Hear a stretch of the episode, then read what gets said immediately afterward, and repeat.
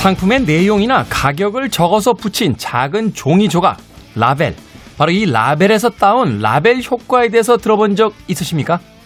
정치가 윈스턴 처칠이 자주 쓴 심리 기술로도 유명한데요. 좀 더 대담해지길 바라는 사람에게는 자네 얼굴에는 용기가 넘치는군, 이렇게 격려를 하고요. 실수를 하지 않았으면 하는 사람에게는 꼼꼼하게 일 처리를 잘할 것 같아 라고 마치 라벨을 붙이듯 말해주는 겁니다. 그러면 이 사람들은 그 말에 걸맞은 사람이 되기 위해 대담해지고 또 꼼꼼하게 일 처리를 해냈다는 거죠. 여러분은 내 주변 사람들에게 어떤 라벨을 붙여주고 계십니까? 김태현의 시대음감 시작합니다.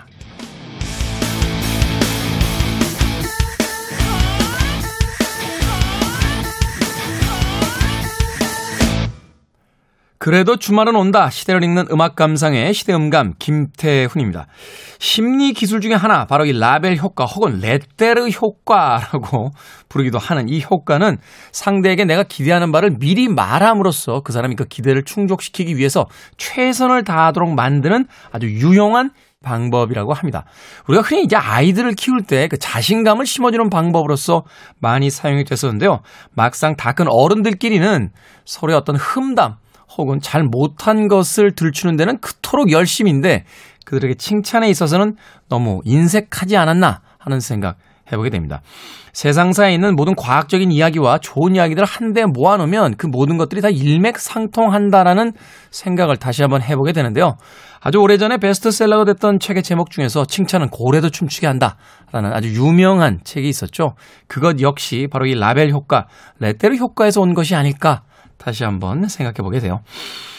해외 한 초등학교에서요, 너희들은 깨끗한 학생들이구나 라고 말하자 아이들이 쓰레기를 함부로 버리지 않았다는 조사가 있습니다. 아이들 뿐이겠습니까? 어른들에게도 나는 자네를 믿네, 자네가 잘 해낼 거라고 믿어 의심치 않네 하는 이야기를 통해서 그들에게 자신감을 심어준다라면 우리가 생각했던 것들보다 훨씬 더 많은 것들을 이룰 수 있지 않을까 다시 한번 생각해 봅니다.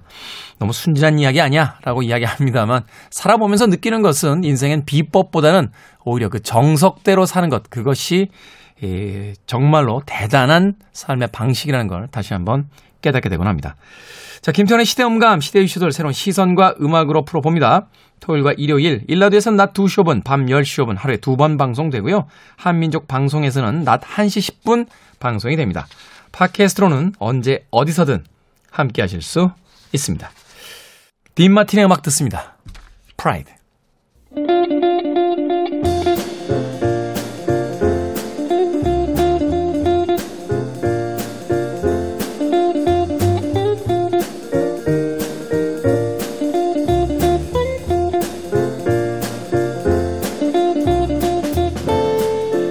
기네스북에 올라온 신기한 도전들 중에는 오랫도록 소리내어 책 읽기 기록도 있습니다.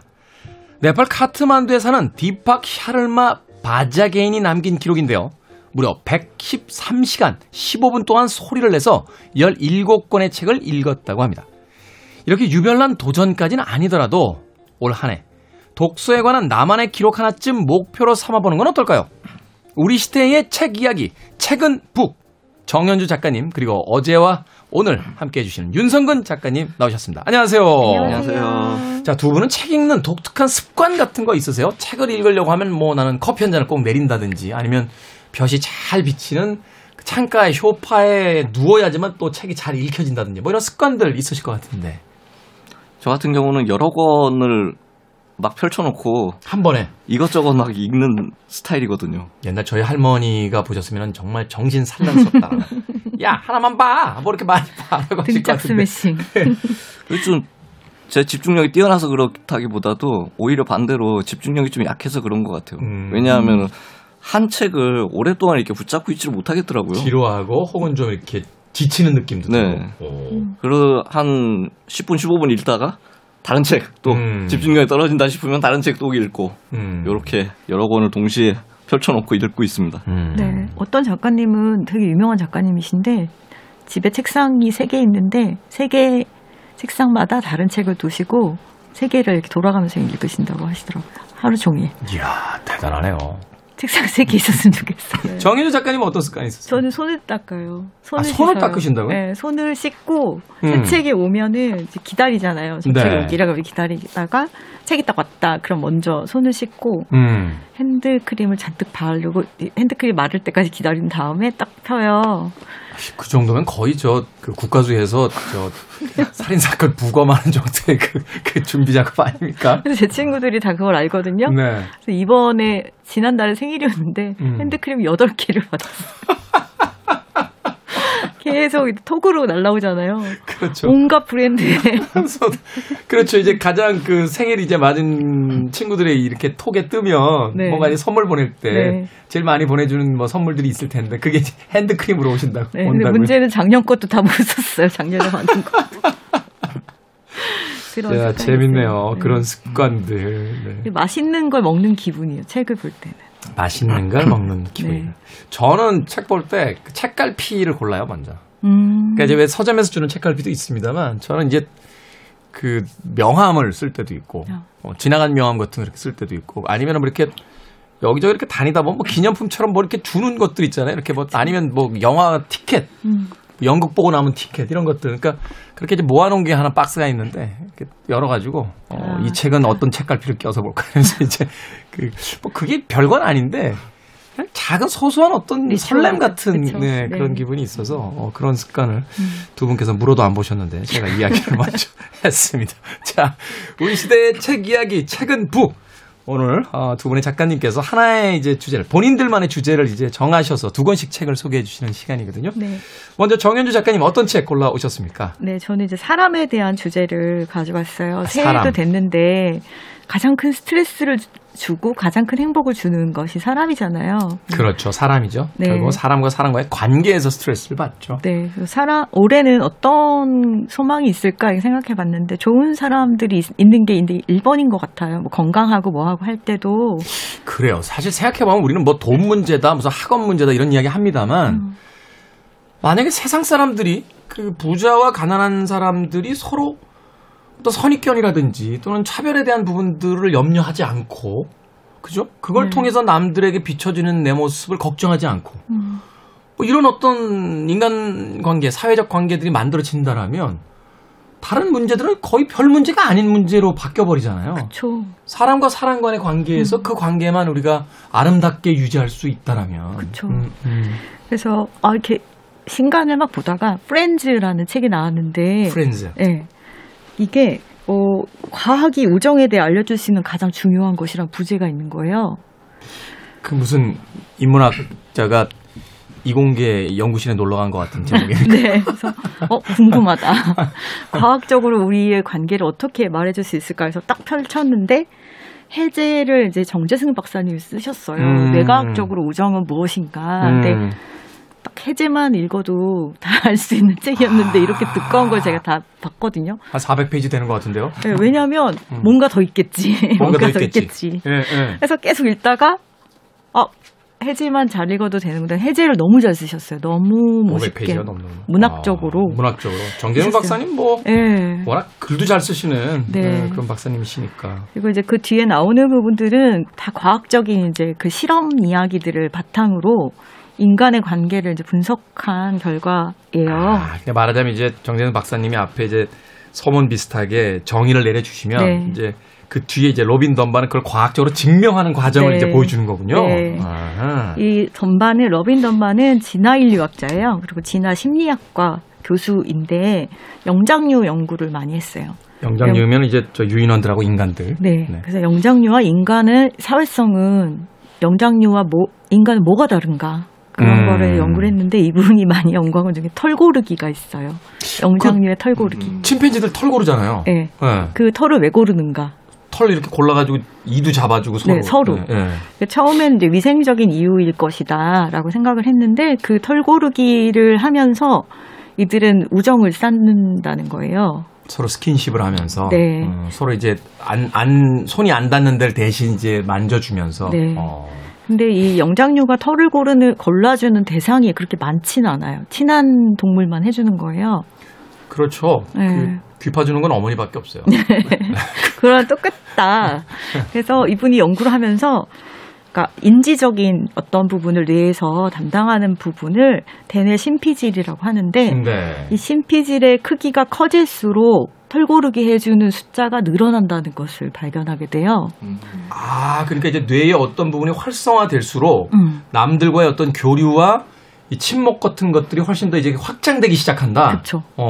그래서 이제 영장류보다는 인간의 뇌가 더 크잖아요. 그렇죠. 네, 그래서 이 크기를 이제 비교해 봤어요. 그랬더니 신피질 부분이 이만큼 크니까 인간이 친분관계를 맺을 수 있는 숫자는 얼마일 것이다라고 가설을 세운 거죠. 아, 그러니까 유인원은 요 정도 사이즈인데 요 정도 털고르기를 해주니까 인간의 뇌는 그거보다 이만큼 커졌으니까 그럼 우리 인간은 이 정도 이상의 사회적 관계를 가질 수 있을 것이다. 네. 아. 그게 유명한 던바의 수라는 게 있어요. 던바의 수. 네, 던바의 수는 이분의 이름을 따서 이제 로빈 던바의 던바의 수인데 인간이 최대한 가질 수 있는 친분 관계는 150명까지래요.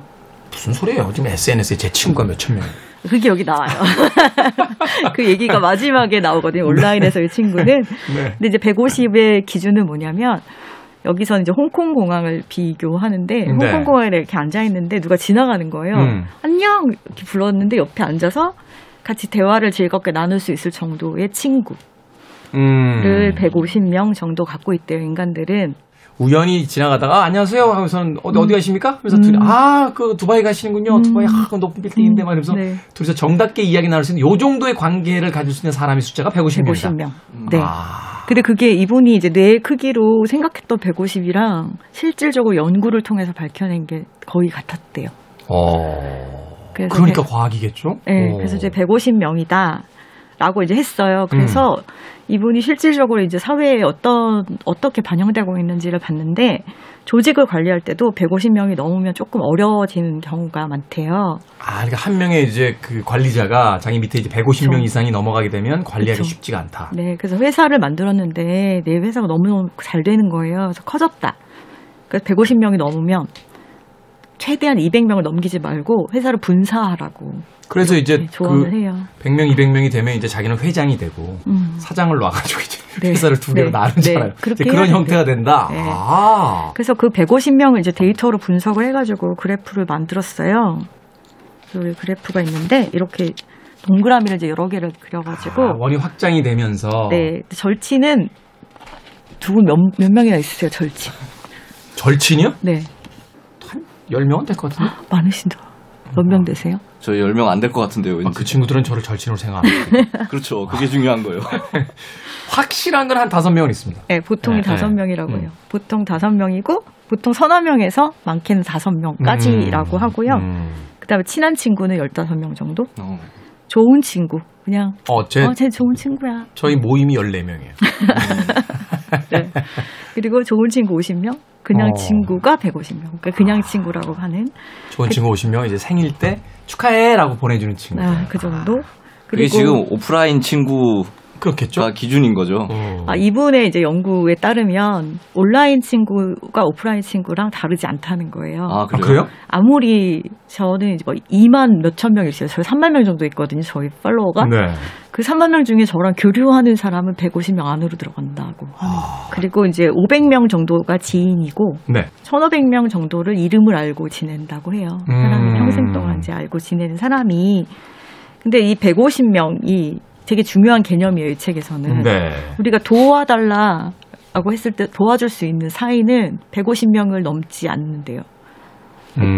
그동안 친분을 가졌던 사람 외에는 절대 안 도와준다 이거죠. 관심이 없죠. 그리고 관심이 없죠. 막상 그 교류를 하는 것 같지만 어떤 개인적 부탁 같은 걸 했을 때 약간 버거워하고 그쵸. 낯설어하고 혹은 부담스러워하고 이제 뒤로 나가게 되니까 빠지게 되니까. 네. 그리고 또 중요한 개념 중에 하나가 1마일 법칙이 있어요. 1마일 법칙. 1마일 안에 행복한 친구가 있으면 삶의 질이 확 높아진대요. 아. 그래서 제가 친구들한테 보냈잖아요. 행복해라. 이렇게 보냈더니. 1마일 안에 있어야 된다? 예, 1.6km 안에 있어야 한 명이라도? 네, 한 명이라도. 행복한 친구. 그러니까 여기서 아까 말한 그 15명 뭐 이 정도. 저의 1마일 1.6km 안에 닭 한 마리집 사장님밖에 없는 것 같은데. 누가 있죠? 동네에는 친구가 없는데 큰일 났네. 이제 앞으로 오라고 해야 되지. 아니면 제가 이사를 가요. 닭 한 마리 집 사장님하고 친하긴 한데 친구라고 제가... 하긴 좀 그렇고. 근데 반대로 좀 생각을 해볼 수도 있잖아요. 가까이 살죠. 네, 작가님이 행복하게 살면은 그 주변에 1.6km 있는 분들은 또 행복해질 수 있는 거잖아요. 거죠. 아, 네. 그렇군요. 저는 일생에 어떻게 남한테 기대서 살아볼까 하는 주의라 제가 중심이 될 생각을 안 하고 그 생각만 했군요. 네. 결국 이 책의 전제하에서 모든 것들을 이야기하지만 우리는 행복해지기 위해서 반드시 친구가 필요하다. 네. 그 이야기를 이제 과학적 관점에서 네. 분석하고 있는 책이 아닌가 하는 생각을 해보게 되는군요. 나머지 이야기는 책을 통해서 또 만나보도록 네. 하겠습니다. 자, 사람과 사람이라는 주제를 가지고 오늘 로빈 덤버의 프렌즈 소개를 해주셨는데 한 권의 책, 조금 짧게 네. 또 한 권의 책을 소개해 주신다면? 네, 이 책에 따르면 배려는 제한된 자원이기 때문에 인간 친구를 많이 사귈 수 없다고 하거든요. 그래서 우리는 이제 가까운 사람들을 어떻게 이해할 것인가에 네. 관련해서 같이 얘기해 볼 책은 박혜연이라는 심리학자분이에요. 이분도 네. 임상 심리를 하고 계신 분인데요. 이분의 맺힌 말들, 마음에 맺힌 말이 여러분도 있으시죠? 있죠. 잊혀지지 않는, 하여튼 그때 그 사장님은 다시 한번 만나면 정말 많이 했습니다. 진짜. 네. 진짜. 방송 듣고 계십니까? 네, 그때 진짜 제가 하고 싶은 얘기 다 못하고 나왔습니다. 진짜. 네. 네, 이분이 심리 상담하면서 어떤 사람이 어떤 말을 자주 쓰는가에 귀를 기울이기 시작한 거예요. 아, 그 말 습관이라는 게 있죠. 사람이라는 네, 게. 네네. 네. 그거를 통해서 상대를 이해하는 방법에 대한 책이에요. 근데 에세이고 그냥 본인이 생각하고 자기가 상담을 할 때 느꼈던 것들을 그냥 썼는데 그 이야기가 바로 맺힌 말들이다. 네. 아, 나한테 맺혀 있기 때문에 그 이야기를 계속 하게 된다. 네. 근데 이분이 너무 글을 잘 쓰셔가지고 제가 서점에 초대했어요. 한번 뵙고 싶어가지고 그럴 정도로 그냥 심리학자인데 에세이를 굉장히 잘 쓰셨는데 예를 들면 이런 거예요. 내담자가 와서 이제 얘기를 하는데 자꾸 존재감이라는 단어를 너무 많이 쓰는 거예요. 존재감. 아, 그 사람 존재감이 없잖아요. 존재감이 어쩌고 자꾸 존재감 있어요. 그런 거예요. 최근에 제가 어떤 칼럼니스트 글을 이렇게 계속 찾아보는데 핍진성이라는 얘기를 그렇게 많이 써요. 핍진성. 글 한 번 쓸 때부터 핍진성이 나오고 힘들다. 약간 시그니처 단어 같은 그러니까. 그런 것들이 있어요.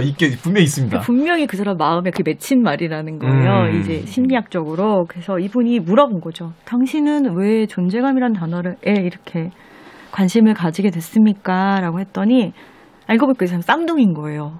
근데 얘가 동생인데 형은 굉장히 건강하게 태어났는데 이 친구는 굉장히 몸이 약하게 태어난 거죠. 그래서 항상 형한테 기대어 살았던 거예요. 사람이 원래 그 혼자 태어나도 남들과의 어떤 비교를 통해서 이렇게 약해질 때가 있는데 심지어 쌍둥이, 나와 같은 DNA를 가지고 태어난 형제가 있는데 그 형은 건강하고 나는 그렇지 않을 때 느끼게 되는 그 어떤 소외감 같은 건 훨씬 더 크지 않을까 하는 또 생각이 드네요. 그래서 이제 그냥 이분은 질문을 한 거죠. 존재감이라는 단어 왜 이렇게 좋아하세요? 많이 쓰시네요. 그러니까 그 사람이 생각해 보다가 저는 이래서 그 말을 많이 쓰는 것 같아요. 저는 어릴 때 존재감이 없는 아이였어요. 근데 지금은 굉장히 잘 나가는 사람인 거예요. 그걸 극복하기 위해서 이제 성인이 돼가지고 열심히 노력을 했으니까. 네, 그런데도 그걸 극복을 못한 채로 존재감을 계속 얘기하고 있길래 그건 그냥 들어주는 거죠. 이분은 잘 듣는 사람이에요. 아, 맞다. 그러니까 스스로 답을 찾는 거죠. 자기가 얘기하면서 저는 형 때문에 그랬던 것 같은데 사실 형 잘못이 아니잖아요. 그렇죠. 이거는 본인이 느낀 열패감이지 그쵸? 형의 잘못은 아니니까. 네, 그래서 이제 그랬군요라고 해서 보냈더니 그 다음에 왔는데 얼굴 되게 밝아졌더래요. 그래서 형하고 되게 형이 외국 사는데 길게 통화를 하고 났더니 마음이 굉장히 편안해졌다. 그런 식의 이야기들을 이제 풀어내는 책이에요. 여기서도 재미있는 얘기들도 많아요. 남편이 막 치사하다 이렇게 말하잖아. 와이프가 뭐 해달라 그러면 치사해 뭐 이런 거. 그러면 쟤는 왜 치사하다는 말을 할까? 그래갖고 스스로 생각해서 그 사람의 마음을 헤아리려는 어떤 노력들을 하고 또 딸이 있는데 딸이 막 우는 거예요, 아기가. 그러니까 엄마 많이 하는 말 있죠. 너 뭘 잘했다고 울어? 그런 거예요. 애가 막 울면서 잘해야만 울 수 있는 건 아니잖아 라고 했대요. 그렇죠. 그 뭘 잘한 사람으로 그럼 1등하면 옵니까? 1등이야? 말면서 네. 그런 거 아니잖아요. 뭘 잘해야 우는 건 아니잖아. 아, 딸 얘기가 많네. 네, 딸의 얘기를 듣고 자기를 반성하는 거죠. 이 엄마는 내가 이런 말을 자꾸 썼는데 썼구나. 반복적으로. 네, 이건 아니다. 잘해야만 올 수 있는 건 아닌데 내가 너무 능력 위주로 사람들을 평가하는 잣대를 내 딸에게도 들이댔던 게 아닐까라고 자기를 반성하는 그런 이야기들이 담겨 있어서 그 사람의 언어 습관을 보면 그 사람에게 어떤 무엇이 맺혀 있는지를 알 수 있다. 네, 그래서 그거를 풀고 이제 좋은 걸 맺어주는 쪽으로 관계를 가지고 가면은 서로 되게 좋아진다라는 내용이에요. 그러네요. 우리는 평생 동안 어떤 사람과 같이 살거나 혹은 꽤 오랜 시간 동안 친하다는 사람들과 만나가면서 그 사람의 말 습관을 흉내내거나 비아냥거리거나 어떤 유머의 소재로만 썼지 그 말 습관 속에 어떤 마음을 가지고 있는지에 대해서는 들여다보려고 하지 않았는데 그쵸. 이제부터는 누군가의 말 습관을 이렇게 좀 들여다보게 되면 저 사람이 어떤 상태구나 하는 걸 좀 어렴풋이나 물론 우리가 임상심리학자는 아닙니다만 그래도 대부분 친한 사람이라고 하면 그 사람의 말 습관을 이렇게 좀 들어보면 대략 추측 정도는 가능하잖아요. 그쵸. 그러니까 바로 그러한 이야기들을 이 박혜연 임상심리학자가 맺힌 말들이라는 책을 통해서 해주고 있다. 정윤주 작가님 저 보신 지 꽤 됐는데 저 말 습관 중에 뭐 있습니까? 반복적으로 쓰시는 건 없는 것 같아요. 술 얘기 많이 하는 거 빼고는. 노 코멘트 하겠습니다. 자, 정현주 작가님 사람과 사람 사이라는 주제를 가지고 로빈 덤바의 프렌즈 그리고 박혜연의 맺힌 말들이라는 두 권의 책 소개해 주셨습니다. 음악 한 곡 듣고 올게요. 이 음악도 제 프로그램에서 꽤 많이 들었던 음악인데 갑자기 다시 한번 듣고 싶어졌습니다. 마크 앤 아몬드의 Just a Friend라는 곡입니다. Just a Friend 마크 앤 아몬드의 곡으로 듣고 왔습니다. 연인처럼 다가갈 때마다 그녀는 나에게 우린 그냥 친구잖아 라고 이야기한다는 곡이었는데 친구면 어떻습니까? 친구로 해도 옆에 남을 수 있다라면 행복하지 않을까 하는 생각해봤습니다. 자, 김태원의 시대음감 작가이자 책방지기이신 두 분 윤성은 작가님, 정현주 작가님과 함께 우리 시대의 책 이야기, 책은 북 함께하고 있습니다.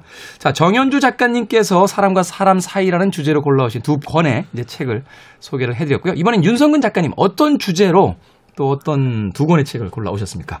저도 좀 정현주 작가님하고 이어지는 주제라고도 할 수 있겠는데요. 네. 친구라는 주제를 가지고. 네, 뭐 두 분께서 이게 상의하신 건 아닙니다만 이제 이야기를 서로 나누시다가 아, 그럼 연관된 주제로 나도 한번 해보겠다 이렇게 생각하신 것 같네요. 네. 또 새해니까 아무래도 친구의 중요성을 한 번 더 생각해보게 되지 않습니까? 그렇죠. 요새는 친구라고 안 하고요. 깐부라고 합니다. 깐부. 우리 깐부 아니야. 또 새해 휴대폰 연락처 정리하시는 분들도 있고. 네. 네.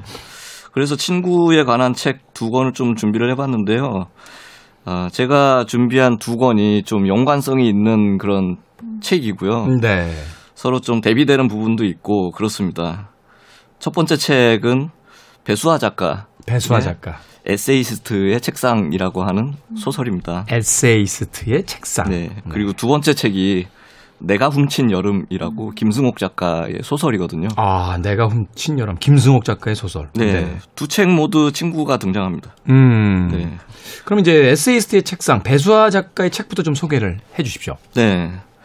배수아 작가는 제가 어렸을 때부터 참 좋아하던 작가인데 왜냐하면은 그 화학과 출신이잖아요. 화학과 출신이세요? 네. 네, 거기는 제가 잘 몰랐어요. 네, 대학에서 화학을 전공과 이과 출신인데 네. 소설을 우습게 알았다고 하죠, 대학. 네? 네. 소설 같은 걸 왜 읽어? 했는데 썼다가 작가가 된. 국어도 굉장히 싫어하셨다고. 네, 그러시더라고요. 글쓰기를 취미로 하신다고 뭐 그런 말을 하신 적도 있고 그런데 여튼 저도 대학에서 이과 계열이라 굉장히 정이 갔습니다 처음부터. 네. 저 소설을 굉장히 좋아했는데 이과 출신의 소설가라고 하면은 왠지 정이 가거든요. 그렇죠. 네, 호감이 있었고 지금은 이제 현재 독일과 우리나라 오가면서 번역 작업도 열심히 또 하고 있고요. 그에 관한 거의 모든 작업을 다 하고 계시군요. 네. 네. 몇 년 전에는 페르난도 페소아의 불안의 서를 네. 우리말로 옮긴 적이 있었는데 페소아의 불안의 서는 뭐 대표작이니까 네. 네. 그때 제가 공교롭게도 페소아라는 작가를 몰랐었거든요. 그래서 그 배수아 작가가 컨셉으로 이걸 하는 건지 알았어요. 이름도 페소아라고 비슷하니까. 저 페소아스럽다, 근데요. 네. 해석이. 배수아 작가 그 소식을 듣고서는 네. 페소아의 책을 페소아 배수아 네, 번역을 하고 있다라고 들었거든요. 이야. 와, 이 정말 소설가다운 상상력이다. 야, 배수아에서 페소아까지 그 대단한 상상력이에요. 네. 정말 깜빡 속았는데 네. 사실 페르난도 페소아라는 작가가 실제로 존재를 하더군요. 네, 읽어봤고 현재 그 이 책 같은 경우 SSD의 책상인데. 내용은 그렇게 길진 않습니다. 좀 재미가 없는 내용이기도 하고요. 어떻게 보면은 어떤 내용인데요? 네, 주인공은 현재 그 제목처럼 에세이스트인 것 같아요. 네. 배수아의 책들이 늘 그렇듯이 긴가민가 하는 그런 부분들이 많거든요. 본인 이야기를 또 그냥 직접 써내려간 듯한 그런 느낌도 있고. 네, 그렇기도 네. 하고요. 이분이 그 직업이 에세이스트인지 소설가인지 아니면 학생인지 소설을 읽다 보면은 애매한 부분이 굉장히 많은데 그러니까 뭔가 주인공에게 그 정확한 규정을 안 준다는 거죠. 네.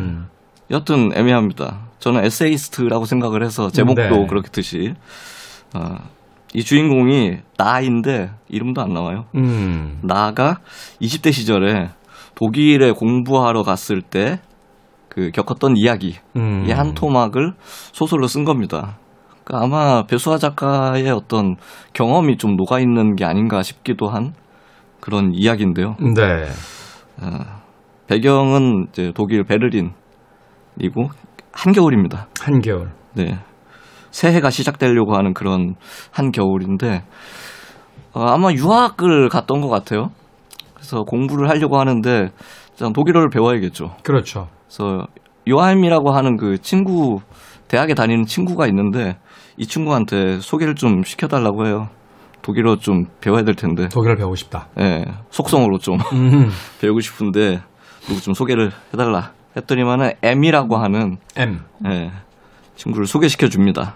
근데 이분은 언어학을 전공한 분이기 때문에. 그냥 도구 배우기엔 너무 고급 인력 아닙니까? 그렇다고요. 네. 정말 그렇습니다. 네. 언어학자에게. 네. 배웠는데 아니나 다를까. 이, 바로바로 이제 배워가지고 속성으로 실용적으로 쓸만한 것들을 좀 빨리 배워야 되는데 언어학에 대해서 계속 강의를 하는 거예요. 그러니까 나는 저기 이 음식은 뭡니까? 가격은 얼마입니까? 어디로 가려면 어떻게 해야 됩니까? 이걸 배우고 싶은데 네. 언어학을 가르친다? 네. 네. 그런 겁니다. 이를테면 뭐 독일어로 뭐 프라이하이트 자유다. 그러면은 그냥 프라이하이트면 자유라고 배우면 되는데 독일에서 자유란 어떤 의미인지 아십니까? 이런 식으로 한 시간 때우는 거죠. 에, 문화와 이제 어떤 그 철학에 대한 부분까지 다 강의를 하니까. 에, 그래서 결국에는 한 달쯤 배우다가 집어쳤어요. 그런데 이 M이라고 하는 분에게 굉장한 매력을 느껴가지고. 절친이 됩니다. 아. 네. 나중에 또 에리라고 하는 다른 분한테 독일어를 배우게 되지만은 그 이후에도 M이라고 하는 이 친구와는 굉장히 좋아하고 어떤 사랑의 감정마저 어떤 면에서 끌렸을까요? 글쎄요, 잘 모르겠어요. 그것도 애매합니까? 네, 배수아 작가의 모든 소설이 그렇듯이 굉장히 애매합니다. 문학과 다닐 때. 선생님한테 배운 거는 이렇게 쓰면 안 된다는 거 아닙니까? 이분은 화학과 나왔으니까. 소설을 이렇게 쓰면 안 된다. 아니, 화학감 더 하지 않습니까? 이공 계열인데. 논리적 뭔가 케미칼이 이제 불이 붙는 순간이 있어야 되는 거 아닙니까? 네. 근데 전혀 그런 게 없습니다. 네. 그래서 참 애매한 그런 감정 가운데 아마 사랑을 느끼게 되는데 좀 병약한 그런 느낌이 있어요, 애미. 그래서 이 주인공 나가 옆에서 굉장히 많이 도와주게 되는데 그것 때문에 어떤 연민의 감정도 있고 하여튼 복잡한 그런 감정을 그 쌓아가게 돼요. 그러다가 주인공인 나는 이제 유학을 왔지만 비자 문제 때문에 다시 이제 한국에 돌아가야 되는 그런 시절이 왔고 그 M하고는 그래서 좀 거리를 두고 헤어지게 돼요. 한국에 갔다가 다시 또 언제 올 수 있을는지 잘 모르고 또 M이 그렇다면 한국으로 와도 되는데 M은 좀 병이 좀 있는 몸이고 알레르기 체질이기도 하고 그래가지고 네. 또 독일에서 움직일 수 없는 그런 몸이기도 합니다. 그래서 결국에는 헤어지기도 하고 그런 여러 가지 과정들을 소설에다 담은 것인데. 바로 그럼 이 배수아 작가는 에세이스트의 책상을 통해서 친구라는 것에 대해서 어떻게 정의를 하려고 하는 겁니까? 친구라고 하는 거, 이게 다음에 소개해드릴 그 내가 훔친 여름 같은 경우는 60년대 얘기거든요. 1960년대 네. 이야기. 이 책 같은 경우는 2003년에 출판된 책이다 보니까 네. 밀레니엄 시대의 어떤 친구 이야기일 수 있습니다. 그러니까 말하자면 어떤 특정한 그 계기라기보다는 그 공기처럼 그냥 상황 속에서 친구가 되고 특별한 어떤 그 자극적인 것 없이 사랑에 빠지고 하는 듯한 밀레니엄 시대의 어떤 그 인간관계에 대한 어떤 묘사 같은 것들이다. 그렇습니다.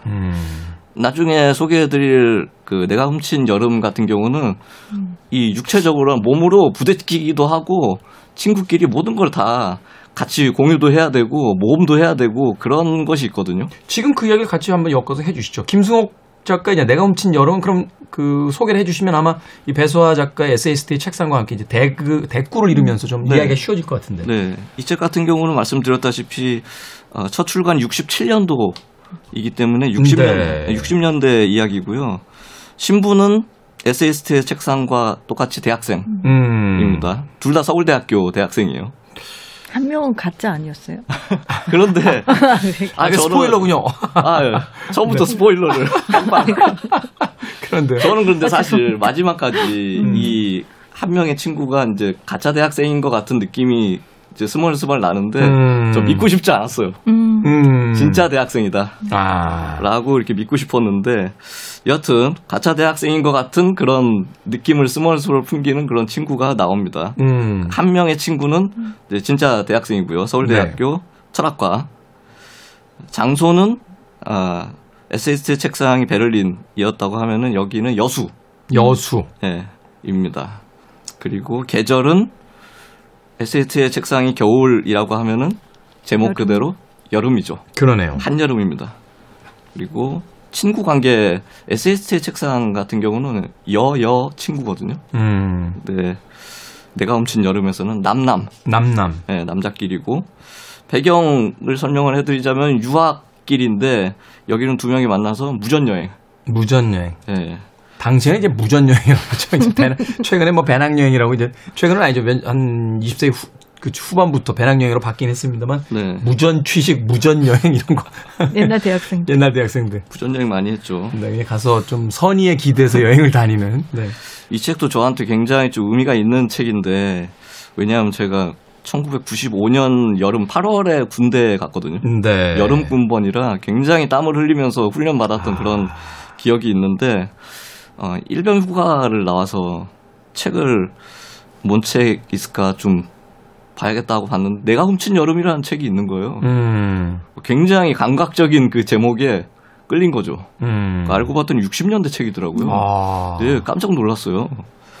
이 김승옥 작가 하면 감수성의 혁명이라는 그런 수식어가 있는데 그렇죠. 그 수식어답게 사실 60년대 제목이라면 바보들의 행진이나 별들의 고향 영자의 전성시대. 네, 이런 제목이어야 되지 않습니까? 내가 훔친 여름은 그러고 보니까 약간 저 기타노 다케시의 기쿠지루의 여름처럼 약간 네. 2000년대 이후의 어떤 제목 같은 그런 느낌이 있네요. 네. 마치 뭔가 하루키 소설 같은 그런 느낌도 있는데 이런 제목을 67년에 썼을 정도라니 굉장히 좀 모던한 모던한 제목인데 내용은 올드합니다. 60년대 이야기이기 때문에 두 친구가 나와요. 장영일이라는 친구하고 이창수라는 친구인데 네. 이창수는 서울대학교 철학과 지금 휴학 중이에요. 네. 왜냐하면은 학교를 다니다가 너무 돈이 없어가지고 당시에 이제 그런 학생들 많았죠. 네. 아르바이트해서 학비 벌어야 되는. 네. 여자친구가 있는데 여자친구가 자기한테 왜 편지도 안 쓰냐 그렇게 말했는데 편지 붙일 우표값 4원. 당시에 4원. 네. 그게 4원, 없다. 4원이 없어가지고 편지를 못 쓸 정도. 였던 거예요. 그래서 화가 나는 그런 지경인데 돈도 없고 대학생이라고는 하지만 사랑도 못하냐. 교수님이 심부름을 시켜요. 네, 인쇄 받을 게 있는데 출판사에 가가지고 인쇄 좀 대신 받아주라. 돈을 좀 받아와라. 그때 네. 이제 그 봉투에다 이렇게 돈을 현금을 넣어가지고 주던 시절이니까. 그렇죠. 네. 그 돈을 가지고 날릅니까? 네, 학교로 안 들어가고 바로. 훔쳤습니다. 그래서 내가 훔친 여름인가 싶은 그 봉투에 담긴 돈이 바로 그 해의 여름을 나는 유일한 뭐가 되니까. 네. 그런데 그럴 수 있겠네요. 교수님 인세도 그렇게 많지는 않았나 봐요. 그렇죠. 인세가 많겠습니다. 교수님은 쓴 책이니까 아무래도 학술서라든지 네. 아마 이런 쪽일 것 같아서 많이 나간 책은 아닐 텐데. 네. 많진 않아가지고 그냥 받은 날 그날 술 먹고 다 썼어요. 그래가지고 이분은 무작정 학교를 안 나가고 고향인 이제 무진으로 내려옵니다. 김세욱 작가 무진 많이 나와요. 네. 아마 이 무진이라고 하면 무진은 가상의 동네인데 그러니까요. 무진기행이라는 책도 있고요. 순천이 아닌가 네, 싶은. 고향이 순천이니까. 네. 순천에서 학창 시절 보냈기 때문에. 근데 순천 이 무진이라는 동네에서 할머니하고 단칸방에 이렇게 지내고 있는데. 친구인 장영일이라는 친구가 갑자기 찾아옵니다. 그리고 얼굴이 익숙하지 않은데 이 친구 갑자기 오더니만은 나 중학교 때 동창인데 모르냐 나를. 아 그럴 수 있어요. 당황스러울 때 있어요. 저도 네. 사실은 옛날 동창이라는데 얼굴 잘 모를 때 있거든요. 네.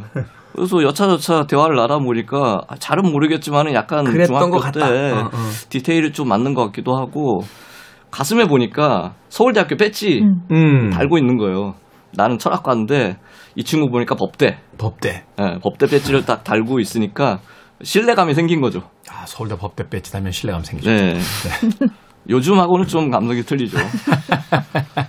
요즘에 대학교 배지 있나요? 요즘에 없죠. 요새 그 전 시대에는 이제 꽈티, 뭐 꽈잠바 이런 네. 거 입고 다녔죠. 예. 네. 또 이 친구가 여러 가지 이야기를 나누다가 갑자기 무전 여행을 제안합니다. 대학생이라고 하면은 세상을 더 많이 알아야 된다. 그러기 위해서는 이런저런 걸 많이 겪어봐야 되지 않겠냐. 그래서 갑자기 여행을 가게 되는데. 근데 이 친구도 여행을 제안했기 때문에 뭔가 좀 돈이 있을 거라고 생각했는데 이 친구도 빈털털이에요. 아, 그럴 수 있어요. 제가 네, 본인도 빈털털인데. 2002년에 저희 선배랑 중국 갔었는데 둘 다 빈털털인 걸 상해에 내려서 알았어요. 그래서 이 친구가 목적은 이 친구의 계획은 우리가 어디든 가가지고 일을 해가지고 돈을 벌면 되지 않느냐. 아르바이트라도 해가지고. 그런 의미로 그냥 무작정. 일단 떠나자. 네, 열차를 타고서는 여수로 갑니다. 여수에서 내려가지고 그 내용이 이게 전부예요. 여수로 가가지고 엎치락뒤치락 여러 가지 사건도 겪고 그런 가운데 여수에서 뭐 좀 그 토론회 같은 지역 유지들을 모아가지고 토론회 같은 것도 막 하거든요. 이 책에서 그럼 이야기하는 이 친구의 관계를 유지시키거나 그 친구 둘이서 등장해서 하고자 하는 이야기는 어떤 겁니까? 엎치락뒤치락 같이 겪어야 되는 거죠. 60년대식이라면은. 친구라는 건 결국은 같은 길 위에서 같은 경험을 공유하는 사람이어야만 한다. 그렇죠. 아... 지금처럼 이렇게 온라인으로 맺어진 그런 경우가 아니잖아요. 사실 이제 온라인에서 친구라는 건 이런 거죠. 취향 혹은 정치적 어떤 신념, 사회적 가치에 대한 어떤 그 공유. 네. 사실은 이제 뭐 우리가 SNS를 통해서 이제 좋아요를 누르게 되는 것을 통해서 이제 내 글에 좋아요를 많이 누르고 내가 가서 좋아요를 많이 눌러주는 사람과 이제 친밀감이 올라가잖아요. 그쵸.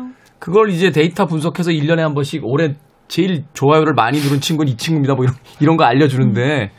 이제 사회적 어떤 가치를 공유하는 관계로서의 취향을 공유하고 이런 것으로서의 친구 관계가 맺어지는데 60년대까지만 해도 친구라는 건 말하자면 같은 길이라고 표현되는 그 로드무비니까 이제 인생을 상징하는 거니까 네.